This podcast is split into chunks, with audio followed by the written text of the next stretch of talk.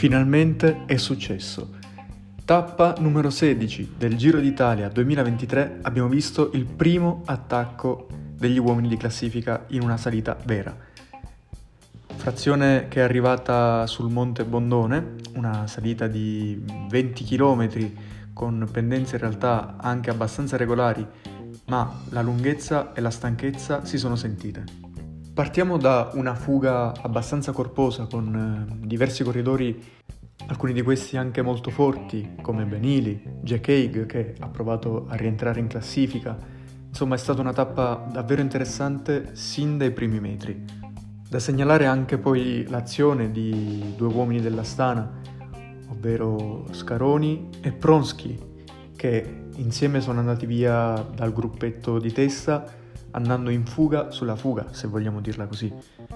Poi ovviamente sono stati ripresi dal gruppetto più corposo, ma la verazione di quest'oggi è stata quella intrapresa dagli uomini di classifica, come già detto nell'anticipazione. Abbiamo visto infatti una Jumbo Visma tirare il gruppo per gran parte della salita. Rohan Dennis è riuscito infatti a accorciare quella che era la distanza tra il gruppo principale e la fuga. Poi è arrivato il momento della UAE Emirates che per la prima volta in questo Giro d'Italia si è messa in testa a tirare. Jevine è stato l'uomo in più del team bianconero perché ha accompagnato il suo capitano Joao Almeida fino a circa 9 km dall'arrivo. A quel punto è stato il portoghese in persona a mettersi in testa ha tirato ormai quelli che erano i 5-6 corridori rimasti nel gruppetto, ovvero Grant Thomas, Primoz Roglic, c'era anche Sepp Kuss, quindi Jumbo Visma che aveva il vantaggio della superiorità numerica, ed Eddie Dunbar del team Jayco Alula. Almeida è stato il vero protagonista di questa tappa perché dopo aver tirato per diversi chilometri ha deciso di prendere l'iniziativa, cosa che non avevamo mai visto fare al corridore lusitano, e attaccando è riuscito a guadagnare solamente pochi metri in realtà dai, dai quattro inseguitori. Il portoghese però è rimasto lì, ha continuato a pedalare, è arrivato però il momento della miccia, quello che ha fatto scattare Geraint Thomas, il quale ha ripreso Almeida staccando Dunbar e Roglic. Roglic che apparentemente sembrava pedalare bene, ma non è stato così perché alla fine dei conti il corridore sloveno paga 25 secondi all'arrivo.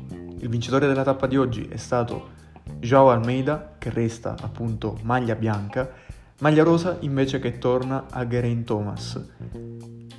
Il duo composto dal corridore del Dua Emirates e da Mr. G è stato super regolare, si sono dati costantemente i cambi, consapevoli che questa è stata la prima occasione vera per poter eh, cominciare a prendere un certo margine sullo sloveno della, della Jumbo Visma, quindi entrambi avevano un motivo valido per portare avanti quell'azione staccando il più possibile Roglic. Ci sono volute sostanzialmente due settimane per vedere il primo attacco vero degli uomini di classifica, ma finalmente è arrivato. Questo giro comincia a prendere una forma più corposa.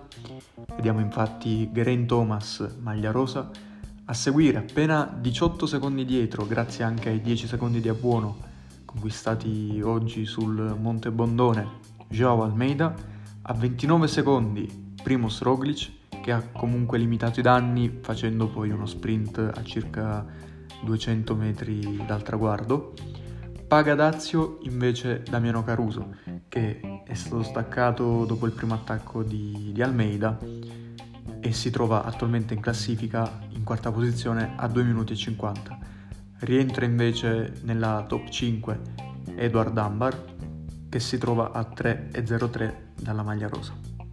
Concentriamoci un attimo però su Joao Almeida perché non abbiamo mai visto il portoghese così in forma, o meglio con questa attitudine perché sappiamo benissimo che Almeida è un corridore di altissimo livello, lo ha dimostrato nei grandi giri passati, Il principale problema, tra virgolette, del portoghese è che non aveva mai preso l'iniziativa.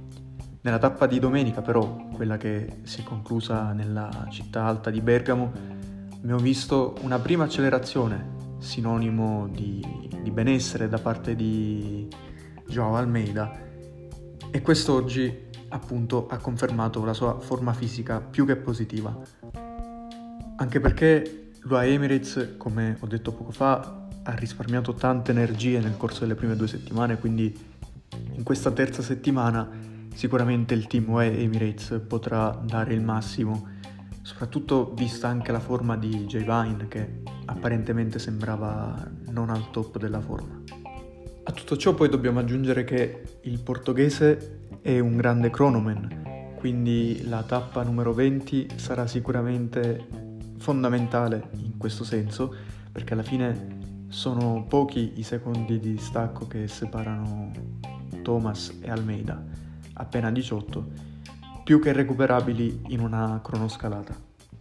Da qui alla diciannovesima tappa, che terminerà sul Monte Lussari, c'è ancora tanta strada.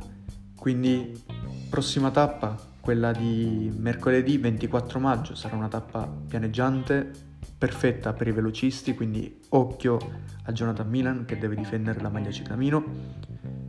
Tappa numero 18 invece che non sarà composta da montagne particolari, ma è comunque un continuo sali e scendi con ben 5 GPM, 2 di prima, 2 di seconda e 1 di quarta. Quindi anche lì attenzione, anche perché, ripeto, l'arrivo è in salita. E arriviamo a questo punto alla tappa regina di questo Giro 106, quella che si concluderà sulle tre cime di Lavaredo. 5 i GPM di giornata, 2 di seconda e 3 di prima, quindi quella lì sarà l'ultima occasione per provare a, a inventarsi qualcosa, perché poi ovviamente a cronometro parlano i numeri dei watt. Giro d'Italia che repentinamente si è riaperto e in cui tutti gli appassionati adesso credono.